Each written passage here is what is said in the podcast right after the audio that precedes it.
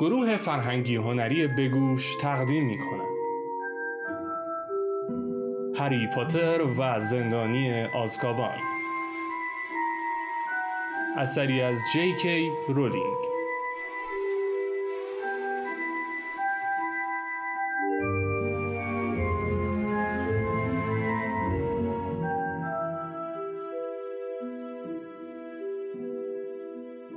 فصل نهم.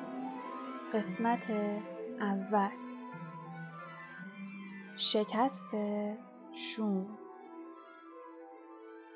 پروفسور دامبلدور همه دانش آموزان برج گریفندور را به سرسرای بزرگ فرستاد و ده دقیقه بعد دانش آموزان گروه های هافلپاف، ریونکلا و اسلیدرین با چهره های گیج و مبهوت به آنها پیوستند.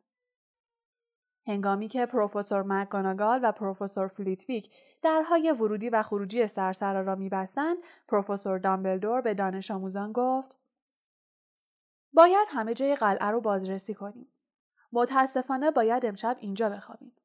چون اینجا از همه جا امتره من از دانش آموزان ارشد می‌خوام که جلوی درهای سرسرا نگهبانی بدن و همه دخترها و پسرای سرپرست مسئولن که هر گونه مزاحمت و ناراحتی رو فوراً به من گزارش بدن. چشم دامبلدور به پرسی افتاد که با غرور و تفاخر سینهاش را جلو داده بود و ادامه داد.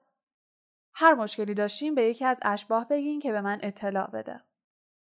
دامبلدور مکسی کرد و قبل از خارج شدن از سرسرا گفت آهان راستی شما به تعدادی دامبلدور چوب دستیش را مثل موج حرکت داد و بلافاصله همه میزهای طویل سرسرا کنار رفتند و کنار دیوارها ایستادند.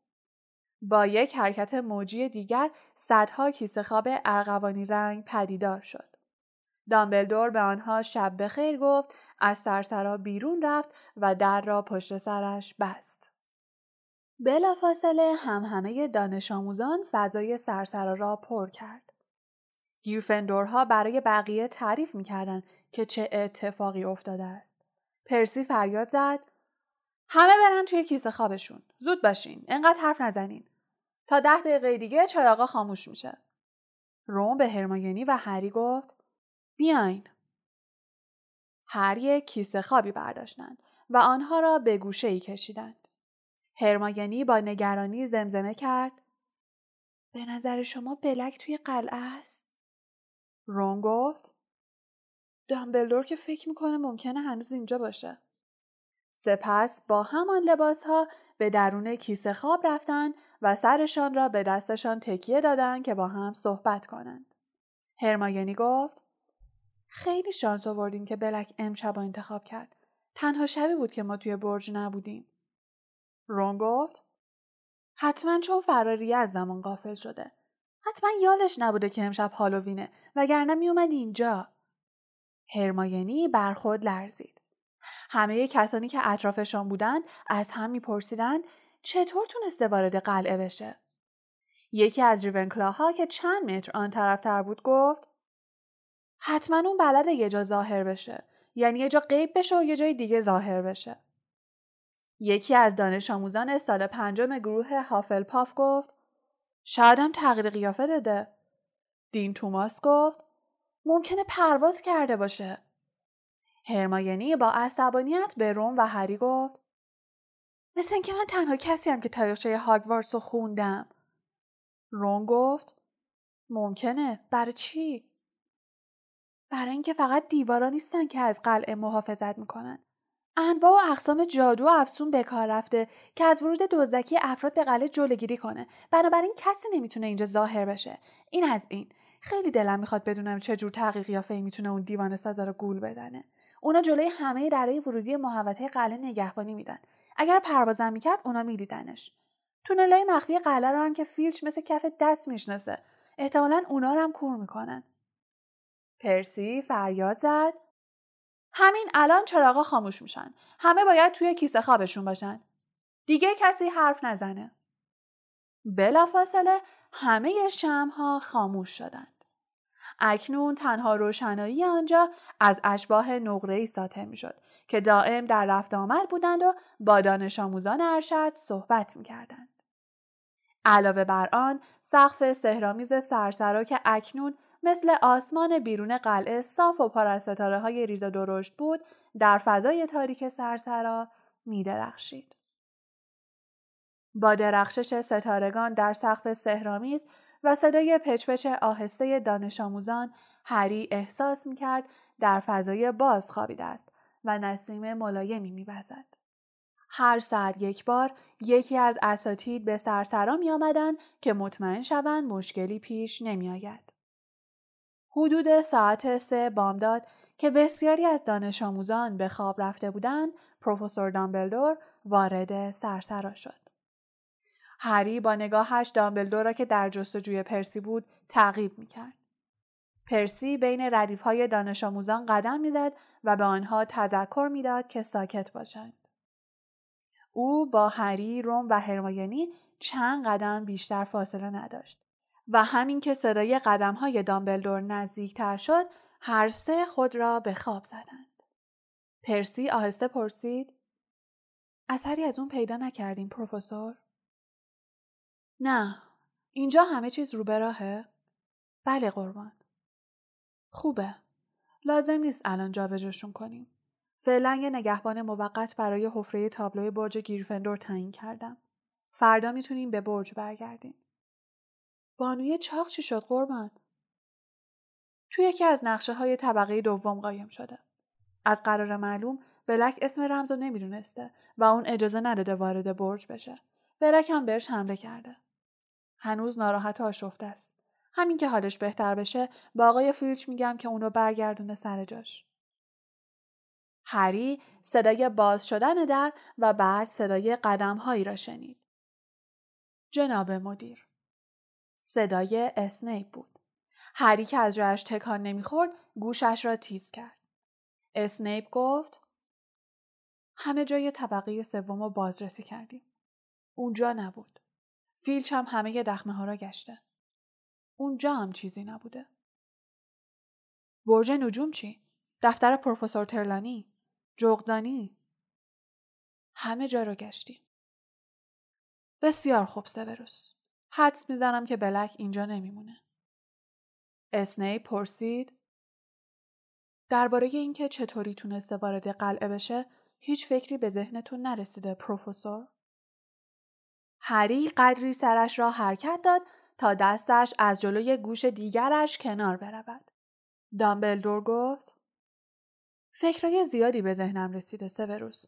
اما یکی از یکی بعیدترن. هری لحظه ای چشمش را باز کرد و زیر چشمی به آنها نگاهی انداخت. پشت دامبلدور به سمت هری بود. اما صورت پرسی را که سراپا گوش بود می‌دید. نیمرخ عصبانی اسنیپ را نیز می توانست ببیند. اسنیپ که گویی نمی‌خواست پرسی صحبتهایش را بشنود زیر لب به دامبلدور گفت جناب مدیر یادتونه قبل از قبل از شروع ترم با هم صحبت کردیم؟ دامبلدور با حالتی هشدارگونه گفت بله یادم سوروس. به نظر نمیاد که ورود بلک به داخل قلعه بدون همکاری یه نفر از داخل قلعه امکان پذیر باشه. اگه یادتون باشه من خیلی نگران بودم. از همون وقت که شما اونو استخدام من مطمئنم که هیچ کدوم از افراد این قلعه به سیریوس بلک کمک نکردن. دامبلدور چنان قاطعانه جواب داد که موضوع منتفی شد و اسنیپ دیگر حرفی نزد. دامبلدور گفت من باید به سراغ دیوان سازها برم. بهشون گفتم هر وقت بازرسی تموم شد بهشون اطلاع میدم. پرسی گفت اونا پیشنهاد کمک ندادن قربان؟ دامبلدور به سردی گفت چرا؟ اما تا وقتی من مدیر این مدرسم اجازه نمیدم دیوان سازها به داخل محوطه قلعه بیان. پرسی شرمنده شده بود. دامبلدور با قدم های تند و بی صدا از سرسرا خارج شد. اسنیپ لحظه ای درنگ کرد و با نگاهی که نفرت از آن میبارید دامبلدور را تعقیب کرد و بعد او نیز رفت. هری زیر چشمی به روم و هرماینی نگاه کرد. آن دو نیز چشمهایشان باز بود و تصویر سقف پرستاره سرسرا را منعکس می‌کرد. رون بیان که صدایش در بیاید با حرکت لب گفت اینا چی می‌گفتن؟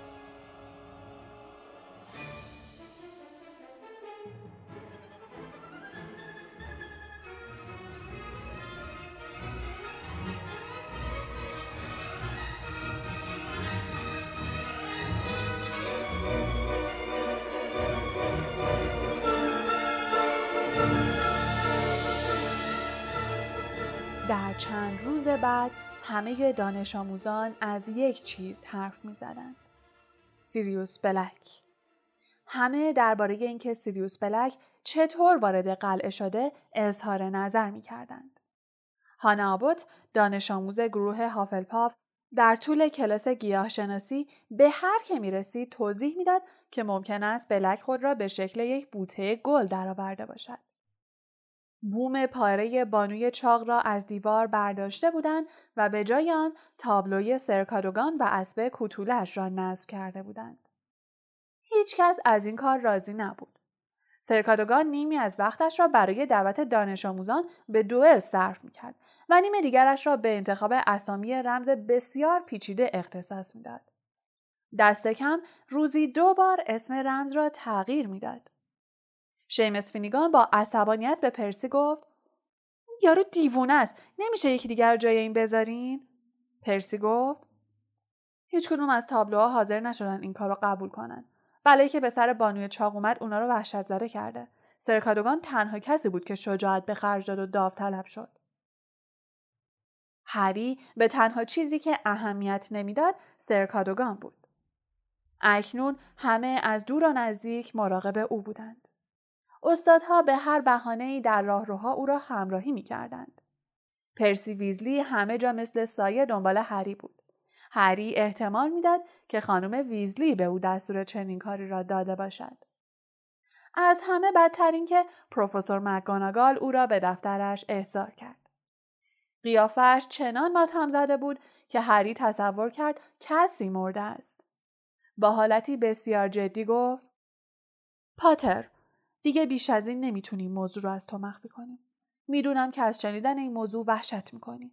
اما بهتره بدونی که سیریوس بلک هری با چهره ای درمانده گفت می‌دونم که اون دنبال منه. وقتی پدر رون این موضوع رو به همسرش می‌گفت حرفاشون رو شنیدم.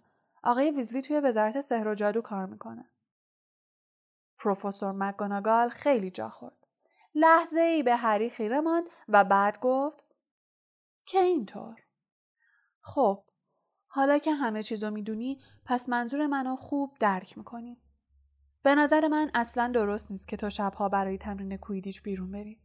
حضور تو با چند دانش آموز دیگه توی زمین کویدیچ خیلی خطرناکه. هری از کوره در رفت و گفت ولی آخه شنبه اولین مسابقهمون برگزار میشه. من احتیاج به تمرین دارم. پروفسور. پروفسور مکگوناگال با دقت او را ورانداز کرد. هری می‌دانست که او به شدت نگران آینده تیم گریفندور است. در واقع این او بود که برای اولین بار پیشنهاد کرد هری را به عنوان بازیکن جستجوگر تیم بپذیرند. هری نفس را در سینه حبس کرد و منتظر ماند. پروفسور مکگوناگال از جایش برخاست و از پنجره به زمین کویدیچ که باران شدیدی بر آن میبارید نگاهی انداخت. سرانجام گفت خدا می‌دونه که چقدر دلم می‌خواد تیم گریفندور بالاخره جامو ببره. اما چاره ای ندارم پاتر. اگه یه استاد همراهتون باشه من خیالم راحت تره. از خانم هوچ خواهش می‌کنم که تو جلسات تمرین مراقبتون باشه.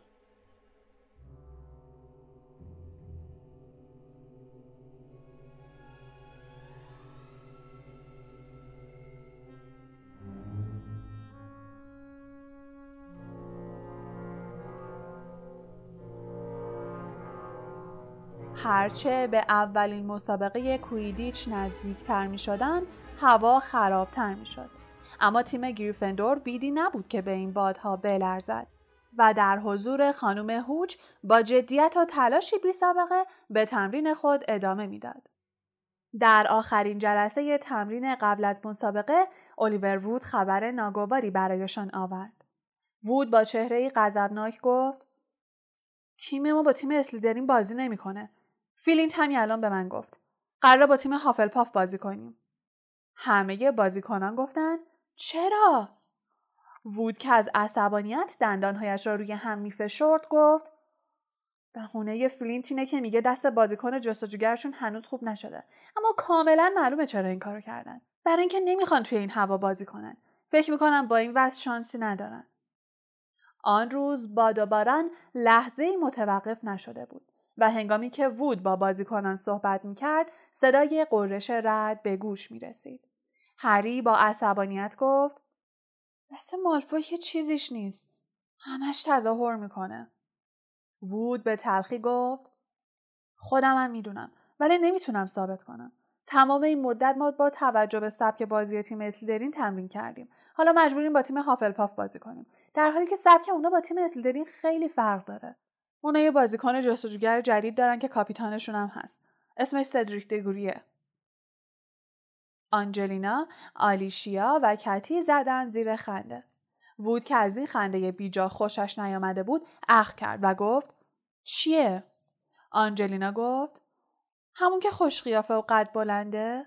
کتی گفت همون که هم قویه هم ساکته؟ فرد که حوصلش سر رفته بود گفت ساکت بودنش برای اینه که زیادی کودنه و نمی‌تونه کلمه رو دنبال هم ردیف کنه. اولیور من نمی‌فهمم تو برای چی اینقدر ناراحتی؟ بردن از تیم هافلپاف مثل آب خوردنه. آخرین بار که باشون بازی کردیم پنج دقیقه طول نکشید که هری گوی زرینو گرفت. یادته؟ وود که آتش خشم در چشمهایش شعله ور بود فریاد زد اون موقع شرایط کاملا فرق می‌کرد با اومدن دیگوری تیمشون جون گرفته اون یه جستجوگر فوقالعاده است. ترسم از همین بود که اونا رو دست کم بگیریم. ما نباید دست روی دست بذاریم. باید نیروهامون رو متمرکز کنیم. تیم اسلیدرین می‌خواد به ما رو دست بزنه. ما باید ببریم. فردی که تا حدی هوشیار شده بود گفت آروم باش الیور ما تیم هافلپاف رو جدی می‌گیریم. جدی.